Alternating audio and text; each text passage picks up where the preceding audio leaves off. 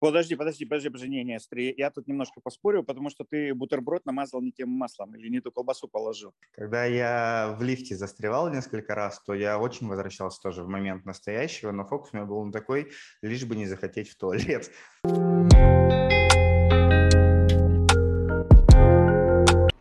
Подкаст «В середине ничего» для тех, кого старое уже не радует, а нового еще нет – Евгений и Станислав Гринберг вместе со слушателями исследуют, как выйти из середины ничего. Отец с сыном, без конфликта поколений, но с разными взглядами на жизнь, обмениваются опытом, как жить и ощущать жизнь через призму коучинга, психологии, юмора и любви к жизни с большой буквы. Поехали! Всем привет! Мы на канале «В середине ничего». Я Евгений. Сегодня поговорим по настоящему, как в прошлый раз мы договаривались. Евгений, ты в настоящем сейчас нет, там находишься? Всем привет, я нахожусь в максимальном настоящем. Э, как ты прекрасно знаешь, я тут в выходные упал, ударился лицом, и у меня болит э, часть тела, и вот эта боль, которая есть телесная, и вообще напоминание о том, что есть тело, и есть интересно у него части тела и мышцы, которые, знаешь, как после спорта болят, оно очень сильно возвращает в настоящее. И вот на фоне всего этого я тут серьезно задумался, а что приятного ну, в жизни может точно так же возвращать в это состояние настоящего и напоминать о том, что жизнь, она сейчас, и она прекрасная, она происходит. Слушай, ну я тебя поздравляю. Первое, что мы можем сейчас точно, ты можешь уже сказать, сейчас на себе проверил, боль возвращает настоящее. Вот. Иногда, может быть, если нам больно, это вопрос не о том, как вот залечить, но это тоже, конечно, лечить надо, но э, задуматься, может быть, что-то хочет меня вернуть в настоящее. Слушай, если вот э, давай, я предлагаю эту тему исследовать, не то, что у меня есть готовый ответ, я предлагаю всем слушателям, давайте подключимся, да, а если что-то хорошее, что возвращает нас в настоящее? Ну, я точно знаю, что у меня, честно, по секрету скажу, э, еда возвращает настоящее. Я даже, особенно вот в Италии, я кушаю с закрытыми глазами, потому что я чувствую вкус еды, и для меня это вот просто там целый оркестр. И здесь тоже а в России люблю сходить в ресторан, и прям вот почувствовать, что я в нем сижу, почувствовать атмосферу, и для меня это просто вот ого-го. А тебя что? Слушай, а вот на самом деле у меня проблемы с этим настоящим. То есть у меня мозг очень любит возвращаться либо в прошлое какие-то вещи вспоминать, либо формировать какое-то будущее. А в настоящем обычно он, знаешь, спорит с, с реальностью, причем с той реальностью, которая относится либо к прошлому, либо к будущему. И вот по-настоящему таких э, проживаний настоящего бывает очень редко. То есть я тут, собственно говоря, когда упал, я был на дне рождения, и я впервые словил вот это ощущение лета ну, то есть не от того, что на улице просто жарко, а вот это состояние расслабленности, того, как теплый ветер дует, того, как кайфово, как время замирает, замедляется, что вокруг друзья, течет какая-то приятная беседа, и вот этот прям момент, он словился и такой, как будто бы стал густой. И я что, блин, это, во-первых, настоящее, во-вторых, это лето-лето, э, и я, которого я очень так ждал. Хотя вот сегодня 26 июля, как бы большая половина лета уже прошла, а момент вот этого настоящего проживания пришел только вот совсем недавно. Поэтому у меня с настоящим, честно говоря, есть какие-то проблемы. Я больше ухожу э, в голову, из головы какие-то там ролики посмотреть на ютубе. Даже книжки, когда я читаю, я как-то не читаю их из состояния настоящего. Я читаю их как будто бы немножечко со стороны. С точки зрения того, что, блин, прикольная обстановка, прикольно, наверное, сейчас со стороны выгляжу с этой книжкой. Слушай, ну я немножко тонко тебе зайду еще, такую вещь скажу тоже. Подумай, может, вы тоже можете подумать. Есть такая история, что у нас есть блок, один из блоков убеждений, который нам мешает, он заключается в следующем, что если сейчас хорошо что-то будет, то точно дальше все пойдет плохо. Вот признак вот этого счастья, я знаю прям людей, которые вот у них в семье стало все хорошо, и у кого-то из партнеров начинается в голове такая мысль, блин, что-то здесь не то, слишком все хорошо, и они начинают портить отношения. То же самое, я встречался пару раз с людьми, которые делали бизнес, у них прямо все стало хорошо. Вот прямо вот о чем мечтали, о чем говорили, человек этого достиг выше, и что-то внутри начинает ему нашептывать. Это неспроста, что-то вот э, подозрительно, что все стало хорошо, и они потом начинают осознанно, прям, ну, вернее, бессознательно разваливать свой бизнес, принимать какие-то решения, когда говоришь, ты зачем это делаешь? Это так надо, ты не понимаешь. И я смотрю, я понимаю, что человек просто реально разваливает э, свой бизнес. Это то, вот, о чем мы говорим в коучинге. Четвертый страх э, – быть счастливым. Страх быть счастливым. Мне кажется, здесь еще тебе можно было исследовать этот момент, да, и он тоже ведь происходит в настоящем, и в этот момент мы можем во время настоящего посмотреть, а что сейчас происходит, да, вот, ну, это просто один из заходов. А, а я, знаешь, тебя от себя поделюсь, и тоже всем, может быть, интересно будет. А, я 8, нет, 6 лет я занимался японской чайной церемонией у нас в Екатеринбурге, а, в школе Урасенке. Прямо приезжал, прилетал к нам японский мастер Нисикава-сан, он а, преподавал при посольстве в Москве, и в Екатеринбург мы тоже здесь организовали школу. Японская чайная церемония, это прямо вот она старая-старая, со всеми атрибутами, то есть все, она отличается от китайской, потому что там жесткость, если в китайской там очень много таких свободных движений, плещется вода, заливается чай, чашку вылил, не вылил. Там иногда смотришь на тех, кто делает эту чай, китайскую чайную церемонию, ощущение, что ты тут какое-то шоу тебе показывает, просто фокусник колпачки крутит. В японской все строго.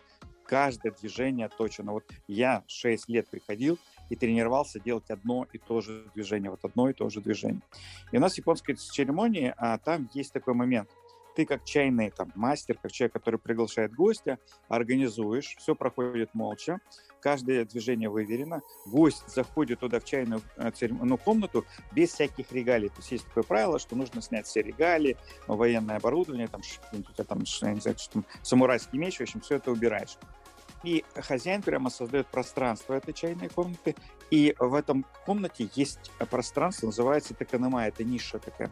И в эту нишу всегда вешается свиток, который вот, ну, он сообщает о всем настроении всего мероприятия. И у нас было, по-моему, три или четыре свитка, но один свиток мне очень нравился. На, э, у него было написано следующим образом. Один раз, одна встреча. И вот смысл был послания в том, что вот мы сейчас встретились, и вот этой встречи больше не будет. Ее уникальность в том, что вот она одна. Мы можем здесь тысячу раз встретиться за тем же самым чаем, точно так же, но вот этой встречи не будет. И она прямо посылала вот этот, она напоминала, что проживай уникальность настоящего момента. Даже вот этот подкаст мы сейчас с тобой проводим, и вы его сейчас слушаете. Вы можете этот подкаст, вот сейчас кто нас слушает, просто представьте, вы можете этот подкаст переслушать еще тысячу раз. Но вот этого момента, вот как вы сейчас этого раза, его больше не будет. Будет какой-то другой. И вот мне вот, вот эта история, которая живет сейчас в моей голове, она во многом помогает мне жить настоящим. То есть и я на тренингах и на программах рассказываю всегда, что, ребят, сто раз могу еще рассказывать об этом, но вот то, что сейчас мы с вами делаем, это не повторится. И вот один из, ну, как бы вот инструментов для меня вот этот. Может быть, кого-то эта история как раз вдохновит э, оставаться в настоящем моменте. Слушай, слушал тебя, и знаешь, мне кажется, в чем, ну, и у меня, например, тоже, почему чувство настоящего так редко возникает, потому что общество все равно как-то подводит, что настоящим нужно наслаждаться. Ну, то есть настоящее равно счастье. Проживать настоящее равно -то быть в счастье. Хотя по факту быть в настоящем – это проживать всю гамму эмоций и чувств, которые есть внутри нас. И опять-таки мы возвращаемся к теме эмоционального интеллекта, потому что не только счастье, не только радость нас окружает, нас сопровождает. И в моменте настоящего, как правило, замешано очень много различных вот этих полутонов. И не все они про какое-то счастье. И так как мы в большинстве своем мы, это имею в виду люди, не умеем распознавать те эмоции, которые мы проживаем, и знаем лишь ну, базовый такой набор знаем с точки зрения того, что хорошо прям отличаем. Вот здесь вот я счастлив, здесь я грущу, здесь я зол, здесь испытываю чувство вины, здесь чувство стыда, например. То не э, принимая другие чувства, которые со стороны общества кажутся какими-то ну, социально неприемлемыми. Например, не знаю, публично ругаться где-то с точки зрения проживания эмоций гнева или проживания эмоций злости, то мы и блокируем вот это ощущение, что я нахожусь прямо в настоящем. И как будто бы, вот даже возвращаясь к моему примеру про ощущение лета, что момент настоящего в лете это как будто бы когда все хорошо. Хотя на самом деле не так. Ну, то есть момент настоящего, даже когда я впервые там э, шорты надеваю. Ну, это же тоже прикольный момент такого настоящего. Либо когда всю неделю идет дождь. И я вот хожу и мокну под этим дождем, хожу под зонтом. С одной стороны, это то настоящее, которое я не очень хотел. С точки зрения э, лета мне визуализировалось более солнечным, например, когда солнце, мороженое, еще что-то. А, при этом в моменте настоящем я хожу вот с этим зонтиком под дождем. И получается тогда, что мы возвращаемся к тому, что чтобы испытывать чувство настоящее, чтобы в нем находиться, то нужно принимать, принять как данность и не спорить с той формулой, которую ты меня научил, что формула разочарования равно ожидание минус результат. Ведь по факту получается, что если ожидания с результатом совпали, и мне хорошо, я такой, да, я в моменте настоящего, я в потоке, кайфую. А если сильно не совпали, и что-то идет не так, то я такой, блин, поскорее бы следующее лето, поскорее бы следующая неделя, еще или еще. То есть желание чуть-чуть перемотать время вперед, когда реальность совпадет с моими ожиданиями. И тогда типа я скажу, вот сейчас я в моменте. И вот это, мне кажется, та ловушка, в которую и я в первую очередь попадаю. И я думаю, что многие другие тоже в нее скатываются. Слушай, я не знаю, ты вот очень интересно мы сейчас сказал, я тоже сижу, я тебя сейчас слушаю тоже, и я обдумываю, у меня прям процесс запустился. Я не знаю, было бы интересно, чтобы э, слушатели тоже написали, если вот то, что ты говорил сейчас Евгений, интересно, какой процесс у вас запустило. Ты что сейчас что-то очень важное сказал, потому что а, ведь получается смысл, э, как я теперь слышу то, что ты сказал, что а, нас за поиски счастья нас отправляет эмоциональная безграмотность в плане того, что ведь реально в настоящем может случиться любое чувство, вот, и, то есть, проживая его, я становлюсь счастливым, вот, а если у меня есть там предположение или мой ум выделил, что это хорошее чувство, это плохое, я все время вот пытаюсь дождаться какого-то хорошего чувства и, собственно, его прожить. Ну, слушай, у меня, я рассказывал уже, может быть, э, я сейчас расскажу тоже, вот, а, один из моментов, который точно я могу сказать про эмоции. Когда я ездил в Индию, то наш учитель Бхагаван, он говорил следующую вещь, что все, что прожито на 100%, становится радостью. И получается, нам нужно не только научиться вот эмоциональной грамотности, а научиться именно вот это, понимая, навыку проживания чувств. У меня это случается периодически. У меня самое яркое было там же в Индии. Это была сейчас э, такая короткая история, расскажу, но она а, тоже многие вещи прям для меня тогда изменила. А, мы были, я был в Индии, это был очень интересный, красивый процесс, тепло. А у нас там процессы проходили как в пионерском лагере. Тебя кормят три раза в день, возят на автобусах что-то смотреть, рассказывают интересные вещи, ты медитируешь. Ну, в общем, думать ничего не надо, даже планировать не надо. Когда приезжали, нам говорили, ничего не планируйте, ничего не надо думать, мы все скажем, что у нас там буйные бегали, спрашивали, что будет завтра, а послезавтра, что мы будем учить, где мы будем э, там посещать какие места. И вот это все время говорили, ребята, расслабьтесь. Просто расслабьтесь, живите. И вот мы прожили так несколько недель. И дальше, когда закончился процесс, все уехали, сели в автобус и уехали на, купаться на океан. А мне через там 20 часов нужно было ехать в аэропорт, и потому что меня в Москве там ждал, ждала корпоративная работа. И вот все уезжают, и мне вдруг становится так грустно, просто какая-то тотальная вселенская грусть. Я ощущал себя ребенка, которого забыли в детском садике, или там вот пионерский лагерь, все уехали там счастливые дети вместе, а я остался один. И мне было так грустно, прямо печально. Я начал с этой грустью бороться. И сначала я пошел помедитировал. Думаю, сейчас помедитирую, грусть идет, не ушла. Потом думаю, я пойду поем. Нашел там на кухне какая-то еда, потому что никого уже не было. В общем, поел еду, ничего не помогло. Думаю, тогда пойду посплю. Поспал, проснулся, ничего не помогает. Мне просто грустно тотально.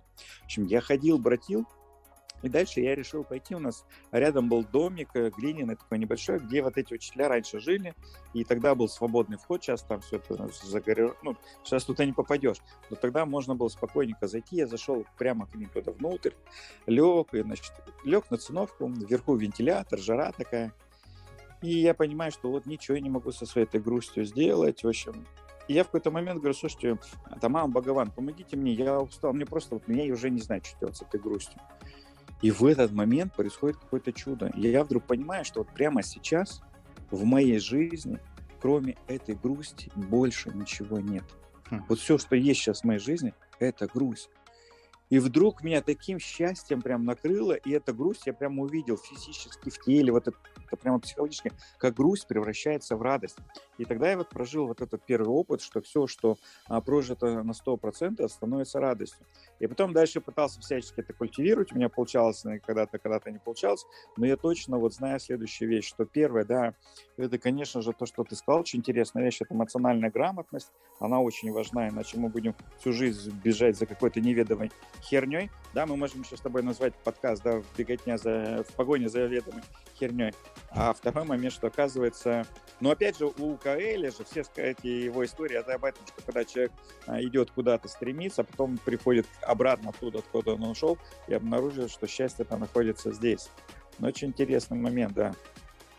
Ну смотри, и давай вернемся просто к нашему посылу и к тем, ну в целом описанию, которое у нас подкаст, то есть для тех, кого старое уже не радует, новое еще не создано. Получается, что вот в этой середине ничего, как будто бы и сложно, и страшно оказаться в моменте настоящего. И в ней хочется либо э, посмотреть в то старое, что не радует, либо за него цепляться, продолжать на работе, которая не радует, или там быть в отношениях, которые уже пора заканчивать, или еще что-то откладывать надолго. И в голове проигрывать, а как могло быть иначе. Либо сидеть и бесконечно думать, а что же там может быть в будущем, к чему прийти, э, к тому новому. Но при этом прокручивать не с точки зрения создания ну, видения, как к этому прийти, а просто, знаешь, супер такого фантазирования. И получается, что вот чтобы э, выйти из этой точки середины ничего, нужно себя в ней для начала найти и понять. Ну, то есть э, очень просто. Если ты заблудился в лесу, чтобы выйти, нужно понять, где ты находишься, где находится город, где находятся трассы, где звезды, и по ним сориентироваться, куда пойти. И получается, что ключевое это вот это в моменте здесь и сейчас, вот в этом в моменте настоящего, в этой середине ничего, сесть, честно сказать, что да, я сейчас нахожусь здесь, и зафиксироваться. И вот после этой фиксации, мне кажется, может появиться энергия на то, чтобы понимать, а куда я хочу двигаться. Но при этом понимать, что вот эта середина ничего, это же не физическое наше пространство, а это внутреннее состояние. Потому подожди, что... подожди, подожди, подожди, не, не, смотри, я тут немножко поспорил, потому что ты бутерброд намазал не тем маслом или не ту колбасу положил. То есть первое, я согласен тотально, что первое нужно обнаружить, где я есть. Все, если вот я сейчас нахожусь в середине ничего, я это признаю. А дальше смотри, а, вопрос в следующем, что нужно сменить парадигму, потому что куда идти, это длинное. А важно переключиться на желтое. То есть это вообще смена парадигмы. Заключается в следующем, что, ну, представь себе, ты ехал в лифте, и лифт застрял, и он там будет часа два просто стоять, ты никуда не денешься. И вопрос тогда, про что это время? Ну, ты два часа будешь сидеть в лифте, никуда ты не приедешь и не поедешь, все, планирую, не планирую, ты два часа в лифте. И в моей системе координат это время про тебя.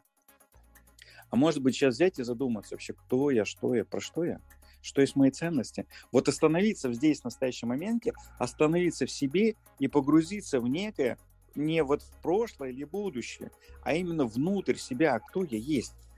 И аж куда я иду, а что для меня важно – аж вот очень мне нравится Наташа Шабалина мне подарила просто а, классный вот вопрос, который я считаю нужно задавать всем людям, которые оказались в середине ничего.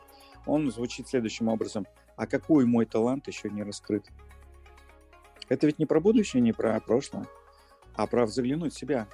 А какой талант во мне еще есть, какой потенциал во мне еще спит, который еще не раскрыт? И здесь опять же важно с точки зрения а, там коучинга не гнаться, что ответь, я хочу срочно получить этот ответ. Нет, это о том, как задать его внутрь себя в тишине и в спокойствии, вслушаться в себя и услышать вот этот ответ изнутри, потому что он придет. И ведь середина-то ничего, в чем ее прелесть-то, да? Что она дает возможность слышать себя, все тебе больше не отвлекает ничего. Тебе не надо, нет прошлого, нет будущего, все, все непонятно, вокруг все непонятно, забудь есть только ты. Встреться с собой. Потому что как только у тебя появится цель, еще что-то, ты начнешь опять куда-то гнаться. Здесь нужно послушать себя. И ведь вопрос еще в следующем, что я сейчас подчеркну тоже, я люблю учиться у природы. Для меня природа это колоссальный учитель. Если мы сейчас возьмем просто, вот сейчас послушайте, вот представьте себе желудь, мы берем желудь, и вот глядя на желудь, мы можем представить, что из него вырастет дерево. Да нет, маленький какой-то желудь, но в нем колоссальный потенциал вот этого дерева, которое вырастет, допустим. Да? Мы его садим, появляется сначала какое-то тонкое деревце, думаешь, ну классно, тонкое деревце. Но проходят годы, там буквально 300, 400, 100, 200, 300 лет, и вырастает колоссальное дерево. И когда ты смотришь на желудь, это на колоссальное дерево, думаешь, блин, не может быть. Как вообще такое возможно? Произошла трансформация. Мог ли желудь себе вообще помыслить, что он мог стать таким деревом? А дальше происходит еще интересно. Это дерево приходит к своему ну, старению, оно начинает ломаться, сохнуть, оно разваливается, и в конечном итоге остается вот этот пенек, а пенек превращается в колоссальную экосистему, в котором живут паучки, паучки всякие там насекомые. Мох – это колоссальнейшая, вот кто знает, это колоссальная реально экосистема многих живых организмов. И он буквально как планета Земля, вот он для этих всех организмов живых, насекомых становится планетой вокруг в котором, внутри которого они живут. Почему нельзя тоже вот эти пни старые убирать, ломать, потому что это целая экосистема. И опять же мы задаемся вопросом, а мог ли желудь себе помыслить, что он когда-то станет вот этим пнем, который будет экосистемой для многих живых организмов. Также и мы. Мы проходим вот эти этапы эволюционные, где полностью меняемся. И уму это не понять. Но если мы начинаем вслушиваться в себя, сонастраиваться с собой, слышать себя, то вот это будущее, оно является в настоящем прямо сейчас внутри нас. Вот. Ну, интересно, да. При, при этом я тут же скажу, как, видишь, как, устроен мой мозг. Когда я в лифте застревал несколько раз, то я очень возвращался тоже в момент настоящего, но фокус у меня был такой, лишь бы не захотеть в туалет, потому что непонятно, сколько я там просижу. Я сейчас вспоминал, как давно я пил воду и что с этим потом делать.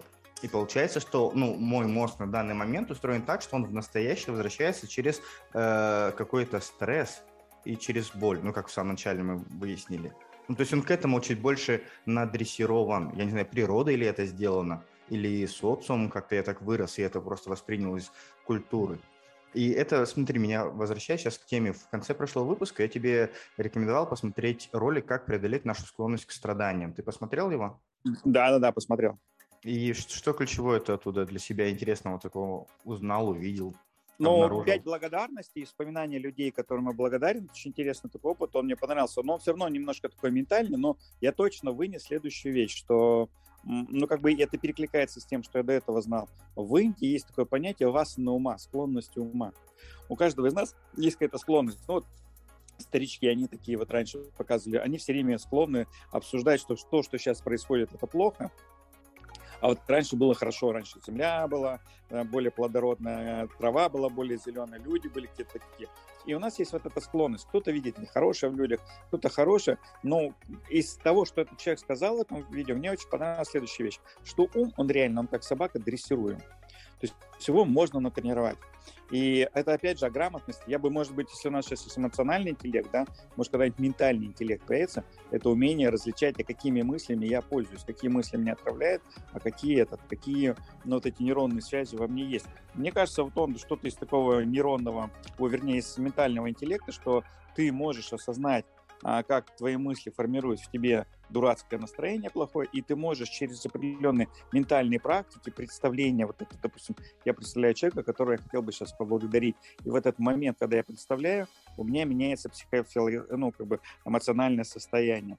И да, мне очень понравилась, зашла вот эта тема. Слушай, прикольная история. Получается, э, что мозг, он имеет какую-то, ну, вот, дрессировку, назовем это так. И у меня, смотри, два вопроса. Один такой на размышление просто, а насколько, вот почему общество через рекламу, через фильмы, через кино, через сериалы начало так педалировать тему быть в моменте, там, быть в потоке? Ну, то есть настолько, что люди даже стали сами над этим смеяться и подустали от этой темы. То есть почему общество в эту сторону пришло? Но прежде чем про это поговорим в завершении, э, я вспоминаю, у тебя был э, тренинг «Инвестор жизни», где ты давал задание, чтобы люди завели себе будильник то ли на каждые полчаса, то ли на каждый час на день и ловили себя. То есть будильник срабатывал вот в моменте сейчас, когда он звенит, потому что звонящий будильник, этот, он тоже возвращает из какого-то автопилота э, легкого сна в состояние здесь сейчас, потому что будильник же зачем-то он заведен, он про что-то напоминает, про что-то важное в моменте. И осознать себя, а что я делаю сейчас в этом моменте, а какие эмоции я чувствую в этом моменте. И, по-моему, даже у тебя было, что нужно сделать фотографию того, что окружает тебя в моменте. И таким да. образом, через то, что в течение дня, каждые полчаса идет возвращение, остановись, что ты сейчас делаешь, что ты сейчас чувствуешь, что тебя окружает. Остановись, что ты сейчас делаешь, что, тебя, что ты чувствуешь, что тебя окружает. И через это чуть больше понять и осознать, в какие моменты настоящего находятся в нашем дне. Потому что когда мы пребываем в таком, скажу, знаешь, это день как дрема, когда есть некий автопилот, есть какие-то фоновые мысли, которые в подсознании идут, есть какие-то дела, которые мы делаем, движения, и вот нет фиксации на моменте здесь сейчас. А вот этот будильник, он пробуждал как будто бы вот к этому моменту. И я помню, я тогда пытался сделать, на фотках только я сдался, все остальное я прям записывал. И то же самое я делал на тренинге по эмоциональному интеллекту у Натальи Шабалиной, если я не ошибаюсь. Тоже э, там надо было дневник эмоций вести, где в целом его описывать. И я заводил для себя дневник, ой, будильники там на каждый час, чтобы просто пытаться выловить, а какую эмоцию я испытываю, вот, когда он звонит. И если сначала у меня были эмоции, я отлавливал те, которые по отношению к будильнику, потому что что ж он, зараза, такой звонит все время в ненужный момент или, например, напрягает меня или испытываю раздражение по поводу того, что нужно в эмоциях каких-то разбираться, то есть были мета-эмоции, то в дальнейшем я начал уже ловить лучше, а какие же там эмоции я проживал, и что меня в этот момент окружало, и что я в этот момент делал. И вот эта научаемость, она добавила мне больше глубины, ощущения того, э, из чего состоят мои дни. И скажу, ну вот на тот момент, когда я проходил этот тренинг, правда, я прям помню практически каждый день, потому что каждый день в течение месяца я вот этот момент настоящего и вот этой эмоциональной грамотности на себя применял и примерял и проживал. И прикольно, вот я сейчас просто про это говорю, понимаю, что то лето, когда я проходил его, кажется мне чуть более насыщенным, чем лето текущее, хотя по событиям как бы это они абсолютно одинаковые. И получается, что если я не фиксируюсь и не фиксирую какие-то промежуточные этапы для себя, для своего сознательного мозга, то у меня как будто бы истирается то, что было прожито. Ну да, слушай, ну очень хороший момент еще, когда проживаем эмоции, то, что ты говорил в эмоциональном интеллекте, это отвязать их от привязки ума. Ну, допустим, э, и я сейчас злюсь, потому что будильник позвонил, или я, я проживаю эмоцию какую-то, потому что, вот это потому что, если убрать и просто составить вот сейчас вот эту эмоцию. Но это надо идти лучше, конечно, на, прямо на эмоциональный интеллект, там этим всем заниматься, я с тобой согласен. А смотри, просто ты две водные вел вот эту историю о том, что ты, то есть ты, ты слушателям предложил просто пользоваться этим будильником 30-минутным, да? И ну, по... можно, можно ради эксперимента попробовать, посмотреть, что ты делаешь. Просто что я это делал, и это было прикольно, и это меня очень сильно вернуло вот в это состояние настоящего. Ну да. Просто два вопроса задал еще а, про этот, э, если мы вернемся, по поводу того, что все там а, стали жить настоящим. Я тебе скажу такой вопрос, и все тоже можете задать себе такой вопрос. А, а правда в том, что мы мысли-то свои думаем сами? Ведь вопрос заключается в следующем, что у нас ум один на всех. Мы одним и тем же умом всем пользуемся. Так же, как вот воздухом мы дышим, можем мы сказать, что вот есть где-то здесь мой воздух. Воздушное пространство можем ограничить юридически. Каким? Ну да, не смотри, вот ты можешь сказать, вот это мой воздух, не дышите им. Не, это единое целое, которое неразрывно. То есть э, это такой бред ума может такой придумать. Вот. И, а, а ум у нас то же самое. Наши мысли, на самом деле, это не наши мысли. И вот это наше коллективное мышление, во многом-то мы даже сами, как сказать, и не выбираем, что нам думать. Есть определенная эволюционная составляющая, вот это ментал, ментал, который общеколлективный, он развивается, и он нас так или иначе заставляет ну, какие-то мысли воспринимать. Мало того, каждый из нас, как радио, настроен на определенную волну. Да? И вот почему интересно, что а, когда мы думаем, что э, это мой ум и я думаю, то ничего изменить нельзя. А когда я думаю, что я не являюсь своим умом, тогда я могу его изменить. Тогда и лишь сознание и внимание, которое этим управляет. Я могу отслеживать мысли, я могу за них не цепляться, я могу проживать эмоции. Я нечто другое, и в этот момент мы подходим вот к самой интересной вещи, что настоящий момент – это внутреннее бытие. И когда мы соединяемся с вот этим внутренним бытием в груди себя, в пространстве туда, да, уходим, и все, я вижу, что вот в этом бытие происходит просто вот как погода, как тучи, текут эмоции, текут какие-то мысли, и я могу просто это наблюдать и проживать в моменте настоящего сейчас. То есть и как все. У, у погоды нет плохой, э, у природы нет плохой погоды, так и у нас нету да. плохих мыслей и эмоций. Я просто в свое время, а, ну, я много путешествовал по всей там, нашей земле, и э, там на всяких экскурсиях был. Я могу точно сказать, что у нас каких-то были два периода, я не понимаю, какие они, когда люди прямо лезли под землю копали ямы.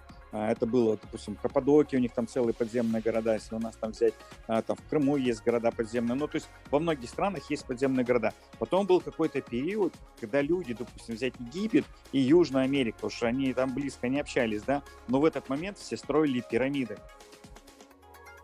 Почему? Какое-то коллективное сознание, оно нас ведет куда-то и к чему-то, да, и мы лишь его проживаем. Вот. И поэтому здесь то же самое, то, что ты говорил про вот что все так думают, а может быть и нет того, что мы все так думаем. Может это какой-то вселенский разум, он нас проводит через какие-то опыты, через какую-то эволюцию.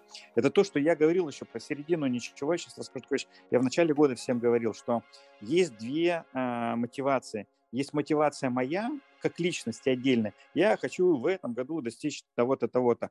А есть мотивация э, эволюционная, то есть мы же меняемся, то есть мы же все Вселенная, весь этот мир, живой организм, он постоянно меняется. Есть эволюционная цель, которая нас будет заставлять меняться либо по-хорошему, либо по-плохому.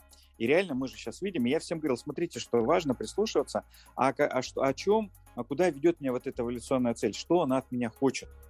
Потому что те мамонты, которые не услышали, что скоро будет холодно и надо шерсть отращивать срочно, да, они все вымерли.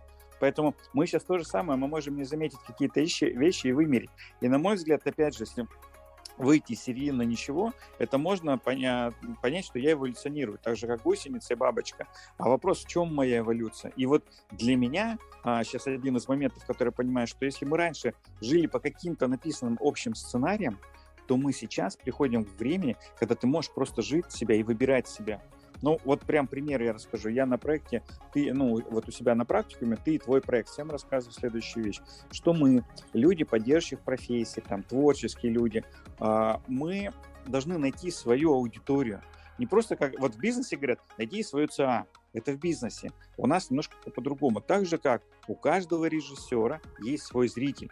Вот Тарковский же снимал для вдумчивого зрителя, он не снимал для зри- фильма для тех, кто ну, пришел просто с популярным развлечься. Да, у него был свой зритель и ценитель того, что он делает. И то же самое, что любой человек, поддерживающий профессию, он должен найти свою аудиторию, которая будет ценить то, что он делает, а ему прямо хочется для этой аудитории работать. Вот это мой внутренний выбор. Я хочу помочь этим людям. Ну, допустим, у меня вот эти практикумы, ты твой проект, он направлен на людей, которые прожили вот этот ага-момент. Ах, вот оно что я открыл, что есть что-то, что работает в этом мире, оно помогло мне, я вижу, как оно может помочь другим людям, я хочу этим делиться и помогать другим людям. Вот мне прямо хочется внутри с этим, а, с этими людьми работать.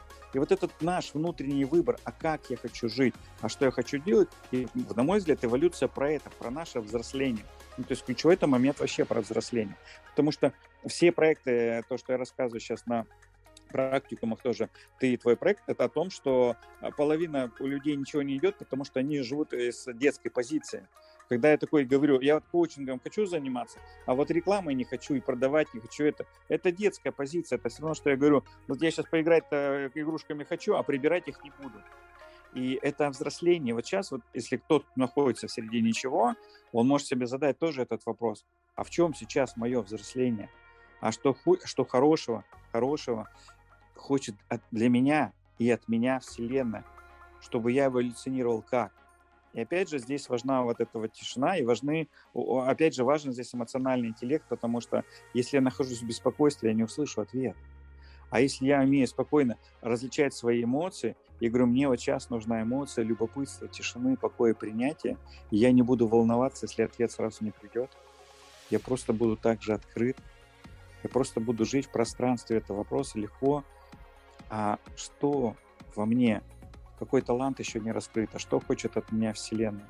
Да? И в этот момент все рождается, вот этот внутренний ответ, все, и ты пробуждаешься, и дальше ты, вот этот голос внутренний, это внутреннее понимание, оно становится все сильнее и сильнее. И так же, как бабочка, когда вот давит, давит она крыльями на кокон, чтобы его сломать, то же самое это в наше, вот это внутри. Я когда людям говорю, никогда не надо торопиться, пусть решение в тебе созреет, потому что ты такой, да, я точно хочу точно этого хочу, потом снова, ну да, я еще вот это увидел, и вот это, да, это все об этом, об этом, об этом, и в этот момент все, он ломает вот этот кокон, он, человек выходит в мир.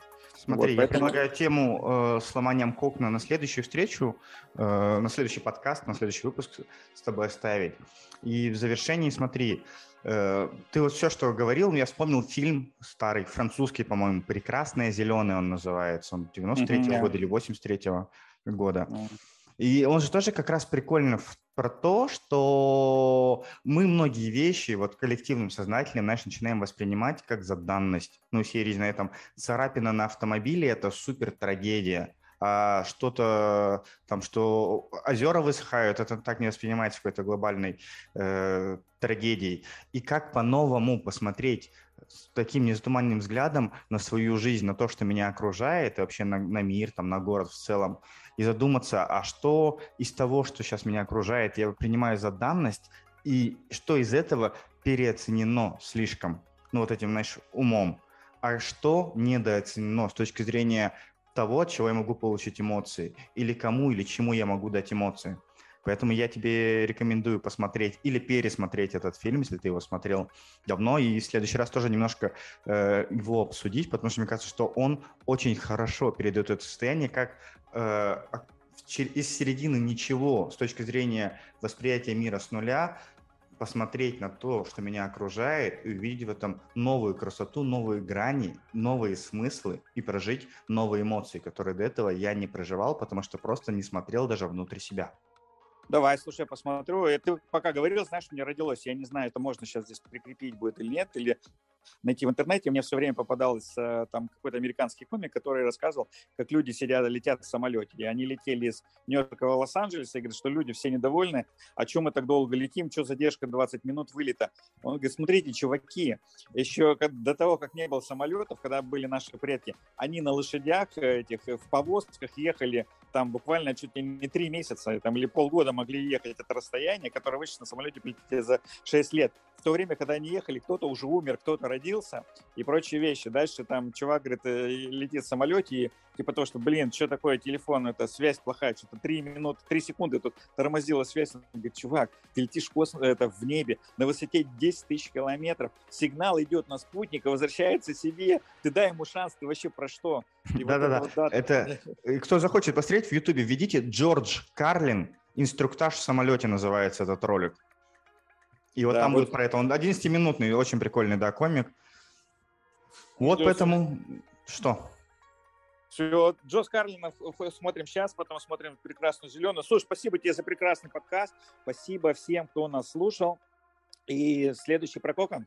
Следующий, да, будем говорить про то, как разбивать кокон. Сегодня у нас было много воспоминаний из Индии, много от буддизма. Если вас это напрягает, то вы ни в коем случае не отписывайтесь от нас, потому что про кокон мы будем говорить чуть более предметно, но также ярко и с примерами. Спасибо тебе большое за сегодняшний эфир. А я сейчас э, попробую понаблюдать, что меня позитивного, хорошего возвращает момент настоящего, а не только из состояния боли. Все, класс. Движемся дальше. До встречи через неделю. ПС. Комик, которого упоминает Станислав, Джордж Карлин, но, к сожалению, мы не смогли найти нужное выступление в интернете. Название «Инструктаж в самолете» — это не тот ролик, который упоминает Станислав Гринберг, поэтому не смотрите его.